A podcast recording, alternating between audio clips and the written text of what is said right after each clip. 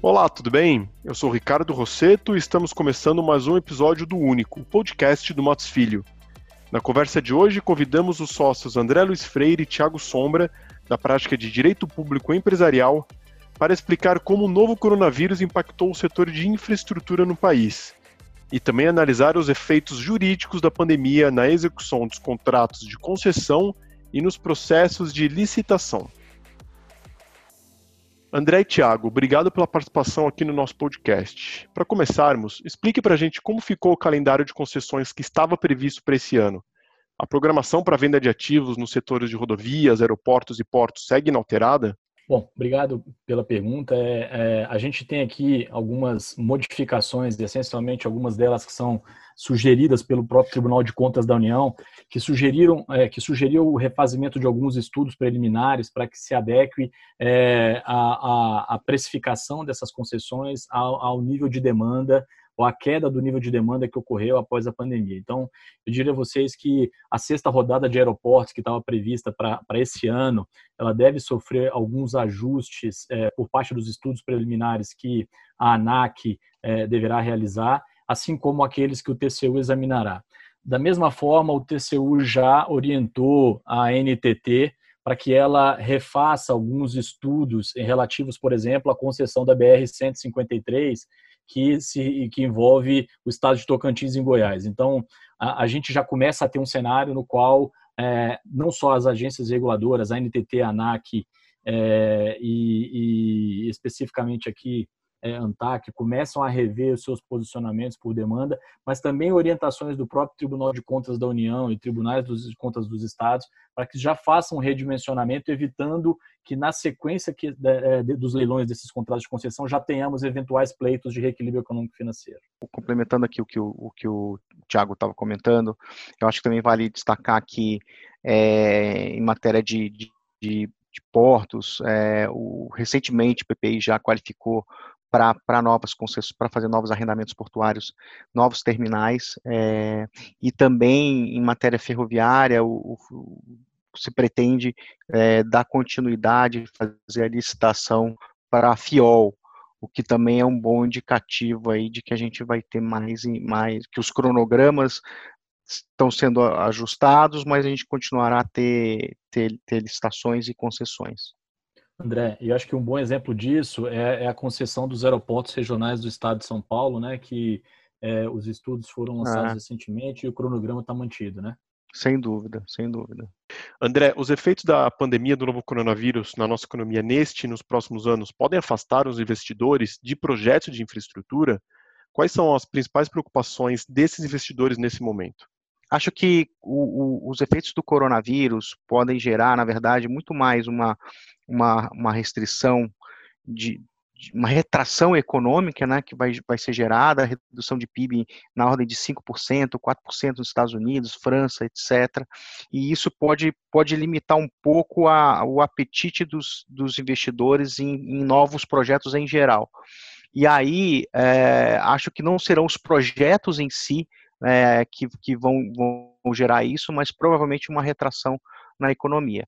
De todo modo, acho que o governo brasileiro está tá, tá de olho nisso, está atento a esse fato e tem procurado fazer modelagens para que até mesmo aumente um pouco a taxa interna de retorno é, do, do, dos projetos, para que os investidores estrangeiros se sintam mais atraídos ah, para entrar, no, entrar em, em, em, projetos de infraestrutura. Acho que, por exemplo, em rodovia, que é um setor já maduro, enfim, já temos tido novos investidores, inclusive estrangeiros, que foi o caso da Pipa que a gente assessorou, é, que tinha o Pátria e o DIC, é, e acho que outras oportunidades virão também nessa linha, por exemplo, em ferrovias. Bem observado, né? A gente tem um cenário é, é, muito diversificado. É, fatalmente, investidores estrangeiros vão considerar agora é, algumas dessas concessões. É importante que a gente esteja atento aqui à, à, à modelagem que vai ser utilizada nesse ano ou eventualmente no início do ano que vem para esses projetos de concessão. Mas, de fato, a, a principal preocupação deve ser, é, neste exato momento, se os estudos preliminares para essas concessões que foram lançadas, elas estão correspondentes ou guardam alguma conexão com a efetiva demanda ou com aquilo que vinha sendo objeto das execuções desses, desses, desses, desses, dessas concessões anteriormente. Os parâmetros vão modificar. Então, como os parâmetros vão sofrer alguma modificação no que se refere à utilização é, desses bens, é importante também que haja uma readequação sob pena da gente ter um, um menor interesse por parte, especialmente de investidores estrangeiros. Né? Tiago, as medidas de isolamento social adotadas pelas autoridades para tentar prevenir o contágio pela doença podem afetar a execução dos contratos de concessão do setor de infraestrutura?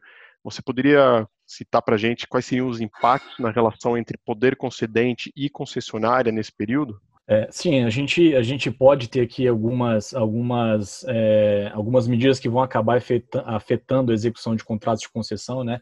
Eu acho que o, o fator importante aqui a destacar é que boa parte dessas concessionárias continua com o seu é, padrão de custos de execução desses contratos, que, que tinham sido dimensionados por uma realidade anterior mas em paralelo houve uma redução de receita, né?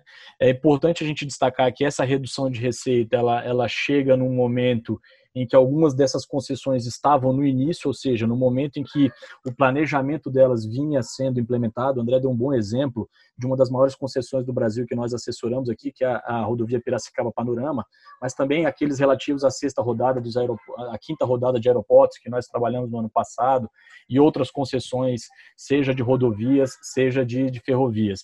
É, e o melhor exemplo disso é que a, a, a, própria, o próprio poder público, por meio da Advocacia Geral da União, já deu uma diretriz muito clara de que pretende reconhecer é, os efeitos da pandemia como um evento de força maior para esses, esses evento de força maior, o caso fortuito, para esses contratos de concessão, de maneira a começar a discutir com as concessionárias o reequilíbrio econômico financeiro mais adiante.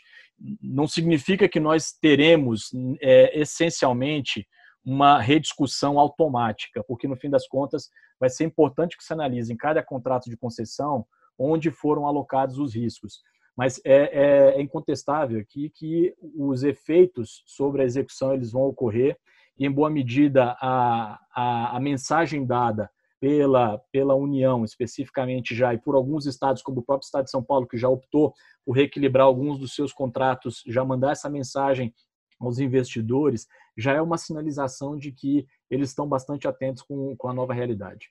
É, né, até porque, né, é, né Tiago, o, o, aqui durante esse momento de isolamento, a gente vai ter esse, esse, essa situação de, de, de força maior, enfim, já está gerando uma queda de demanda muito grande em diversos setores, né, como por exemplo é, o de mobilidade urbana, de serviços de metrô e trens urbanos, que a queda chega a 80% né, da, da, da demanda inicialmente existente, enfim, é, rodovias, o tempo inteiro as associações de classe têm mostrado que a queda é significativa na demanda, e isso tem a tem atrapalhado muito o fluxo de caixa dessas companhias, né, que estão tendo que adotar medidas, as medidas emergenciais para poder sobreviver durante esse período. Vocês acreditam então que ainda é cedo para se mensurar os impactos efetivos da pandemia nas finanças das empresas? É, eu acho que ainda está cedo, porque o que, que acontece, né? O, vamos lá, é, como, como, o Thiago bem colocou, né? A AGU é, publicou, foi, foi, foi, foi divulgado o parecer é, relacionado à, à, caracterização da atividade como ele não entrou muito em caso se é caso fortuito ou força maior, enfim, porque ah, na prática isso isso é, isso é um pouco irrelevante porque ambos levam ao mesmo efeito, né? É, mas ainda é um pouco cedo. É, primeiro, primeiro lugar, é, é preciso identificar exatamente qual foi o real impacto disso. E a gente só vai saber qual é foi o real impacto dessa medida é, conforme o, a crise se extinga, né, se termine, aí que vai poder ter uma ideia melhor do quanto foi esse impacto, né. É, aliás, o parecer também coloca que pode ser colocado como, fa como fato do príncipe, porque existem decretos que determinam isolamento, isso também acaba gerando enfim, seja num caso, seja no outro, a gente tem que analisar sempre, como o Thiago já comentou também, a, repartição de riscos que está prevista nesses contratos. Em muitos contratos, é, em relação ao fato do príncipe, costuma ser alocado no poder concedente, é esse risco, e no, em muitos contratos, força maior, o risco costuma ser compartilhado, né? Se o risco não, é, usualmente quando o risco é segurado, o, o, o evento de, for, de, força maior é objeto de seguros no Brasil, é, costuma ser do privado esse risco, mas se ele não é objeto de seguros no, no Brasil, então esse risco é do poder concedente, que é o, que é o nosso que é o nosso caso aqui. Então a gente tende a ter esses processos no, é, no futuro, mas ainda não agora, porque a gente ainda precisa mensurar exatamente o impacto e verificar de que modo cada um, cada é, é, as medidas de isolamento social, de que maneira elas afetaram cada uma das, das concessões. André, como você avalia que vai ser o novo normal para o setor de infraestrutura daqui para frente? Os processos licitatórios sofrerão mudanças relevantes? Olha, o, o novo normal ele vai ter relação muito com a questão do, de como a demanda vai se comportar daqui para frente. É, a gente ainda não tem, todo mundo tem dito que a sociedade vai mudar. Algumas, é, em função do corona, práticas que nós temos, que nós tínhamos no passado, não, não mais permanecerão, né?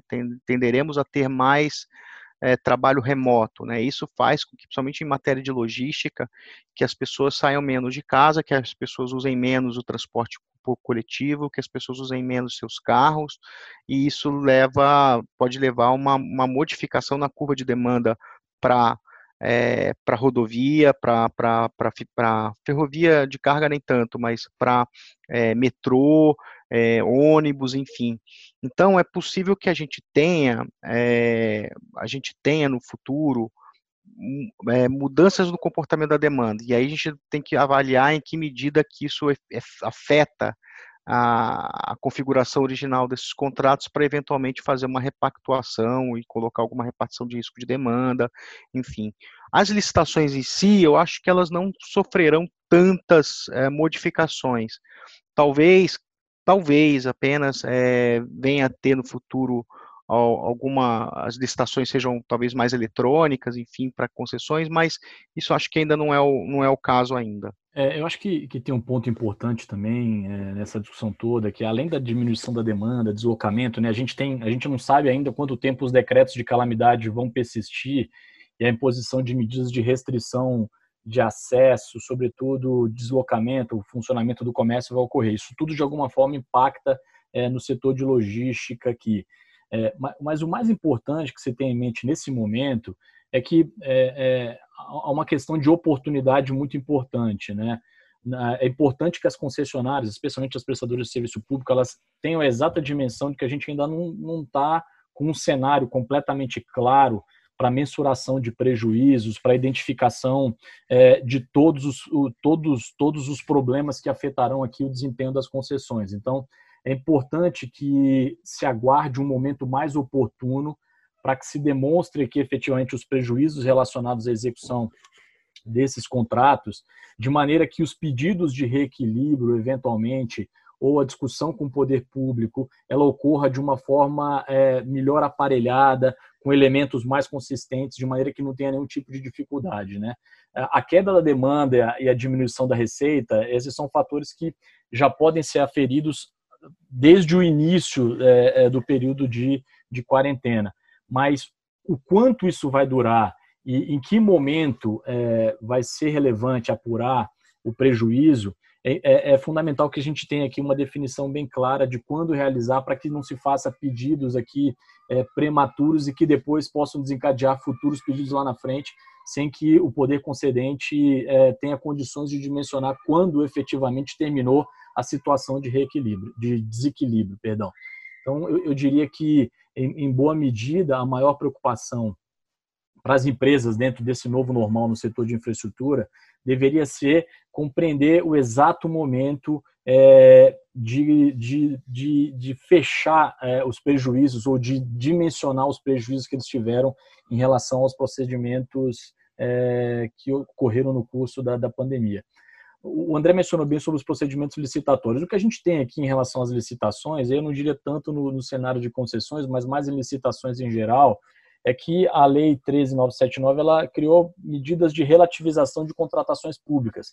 Isso não está tão relacionado com os contratos de concessão que continuam seguindo o formato normal e tudo aquilo que nós é, já vimos fazendo no período anterior. Então, não tem uma mudança regulatória expressiva para este contexto, mas para licitações é, reguladas essencialmente pela Lei 866 para bens e serviços de menor complexidade e mais focados aqui no contexto da pandemia. Tiago, aproveitando esse seu comentário sobre as licitações, quais são as alternativas que você enxerga para aqueles processos que podem ser prorrogados por conta da pandemia? Você acha que a União poderia assumir a operação, por exemplo? É, não, aqui eu acho que estados, municípios e, e a União, é, se tiverem um cronograma, se desejarem manter o cronograma é, de leilões que eles esperam para os, para os, para os contratos de concessão é, que estão aqui provavelmente no pipeline, é, eles vão precisar fazer alguns tipos de adequação para que esses processos licitatórios aconteçam é, ou no formato é, de um pregão eletrônico ou um processo à distância. A gente não tem clareza sobre isso, não houve nenhuma diretriz, porque também não havia, nesse período, nenhum leilão relevante marcado para este exato momento, é, de maneira que a gente ainda não tem clareza de como é que aconteceria, por exemplo, um processo no curso de um período de isolamento. Então, é, se isso vier a acontecer, se esse, é, é se, esse, se esse tempo de isolamento se postergar ainda mais, é, fatalmente alguns ajustes terão que ser feitos nos editais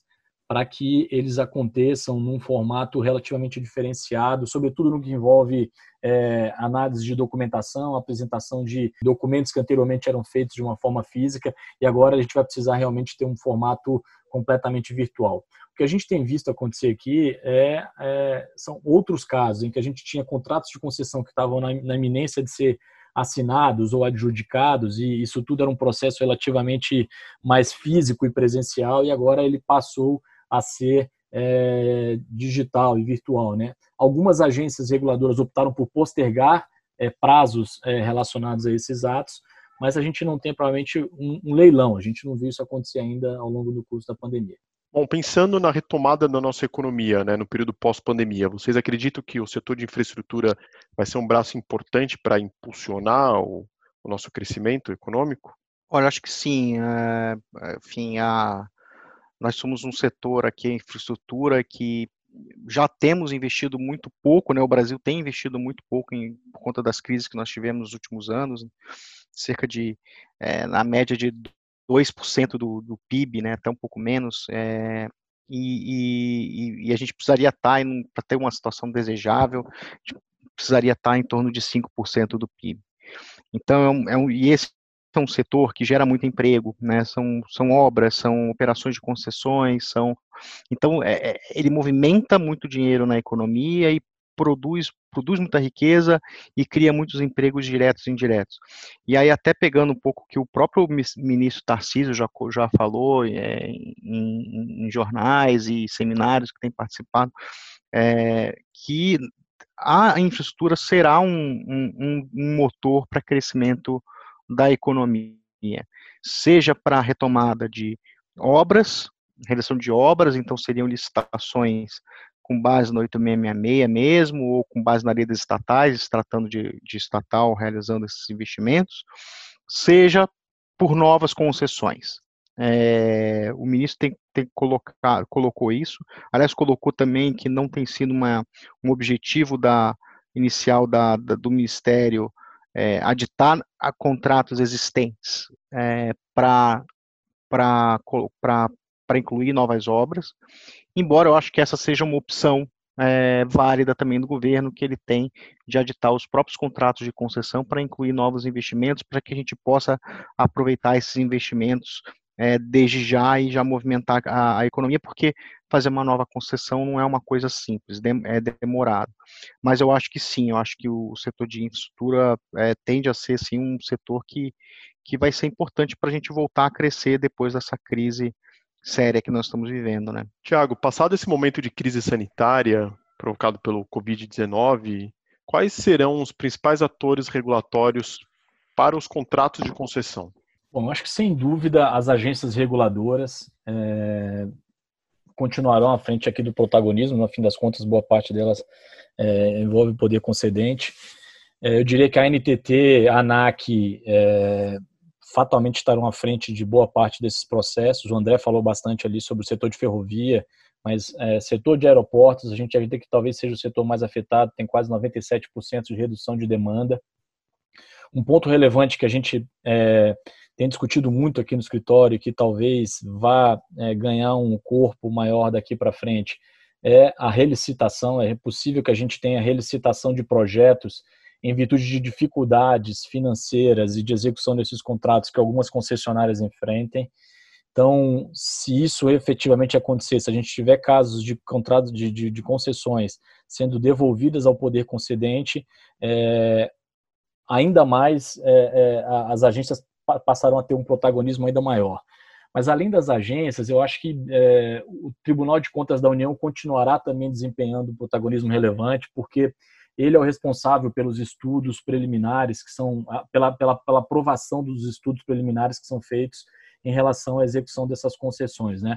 A gente já teve uma modificação recente na instrução normativa 81 do TCU, que é naquilo que envolve o processo de desestatização. Né? O ministro Paulo Guedes e o Ministério da Economia têm dito publicamente que a intenção deles é realizar, é, seguir adiante com o programa de desestatização. Na última semana a gente viu o BNDES lançando já o cronograma de contratação para a licitação para o leilão da, da CEAGESP, é, é, que, que deve estar tá programado ainda para esse ano. Então, acho que a intenção também, como forma de esquentar a economia, é de seguir adiante com o cronograma de desinvestimento que o Poder Público Federal deseja fazer com boa parte daqueles projetos que já estavam qualificados pelo PPI. Se isso acontecer, de fato, o Tribunal de Contas da União, é, a NTT é, e, a, e a, a, a ANAC elas ganham um, um protagonismo maior. Lembrando que para o final do ano está programada a sexta rodada, com cerca de 22 aeroportos. É, os estudos preliminares ainda serão encaminhados ao TCU, então é, é, esse cronograma de projetos aqui também pode ser algo estrategicamente relevante e cuja participação desses atores vai ser fundamental. Um outro ator que eu diria que pode ser muito relevante aqui, o André mencionou, é o Ministério de Infraestrutura, o ministro Tarcísio tem tido uma agenda e um protagonismo muito relevante no impulsionamento. É, a inclusão é, dentro de contratos é, já concedidos de obras também pode ser um fator de impulsionamento aí da economia. A gente vai precisar entender qual é a saúde financeira dessas concessionárias para aguentar é, investimentos é, de imediato talvez o BNDES precise mudar um pouco do papel dele, né? Ele nesses últimos tempos ele estava caminhando para um processo de maior atuação na modelagem das concessões, talvez precise voltar a trabalhar mais com um, uma vertente de financiamento desses projetos, para que essas concessionárias tenham aqui a motivação e, e o fôlego para esses investimentos. Mas eu diria que esses são os principais atores. E agora, avaliando também do ponto de vista legislativo, vocês acreditam que haverá avanços importantes na definição de novos marcos regulatórios para o setor de infraestrutura após a pandemia? Acho que vai, é porque primeiro, em primeiro lugar, a gente vai precisar criar formas de financiamento é, que sejam atrativas, até para trazer investidores estrangeiros, como a gente começou, conversou nessa já, já, logo no começo, né? E, e tanto que está sendo aí é, a lei de concessões, né, havia já um projeto antes mesmo da pandemia de modificação dessa lei, que acabou se tornando um novo projeto de lei, é, uma nova lei de concessões que revogaria a 8987 e a 11079, né, a lei de concessões e a lei de PPPs. Essa lei já previa é, uma série de incorporações de práticas atuais é, bem-sucedidas para todas as situações, criava novos, novos, novos institutos e também previa um regime, um, modificava as leis que tratavam das debêntures de infraestrutura. Né? Agora já há, iniciativas mais recentes, pós-pandemia, de destacar essas, essas, essa, essa figura da da debênture de infraestrutura para criar um novo regime melhor e também mexer em fundos de investimento de infraestrutura. É, então a gente vai ter sim é, modificações legislativas, tendemos a ter, né? Quer dizer, a gente nunca pode garantir que o Congresso vai, vai efetivamente aprovar alguma coisa, é, é por mais que a discussão esteja bastante acesa no momento, mas tudo leva a crer que o Congresso vai, vai é, aprovar novas leis é, para o setor, como a, a, nova lei de concessões e essa nova, é, especialmente a, a nova lei que trata de, de debêntures e, e regime de fundos de infraestrutura, e para ser sancionada pelo presidente. Né? Este foi o único podcast que reúne os especialistas do Matos Filho para analisar os temas jurídicos mais relevantes da atualidade. Para encontrar mais informações relevantes para o dia a dia da sua empresa, acesse nossas redes sociais e nosso portal de notícias. O endereço é matosfilho.com.br barra único. Até o próximo episódio.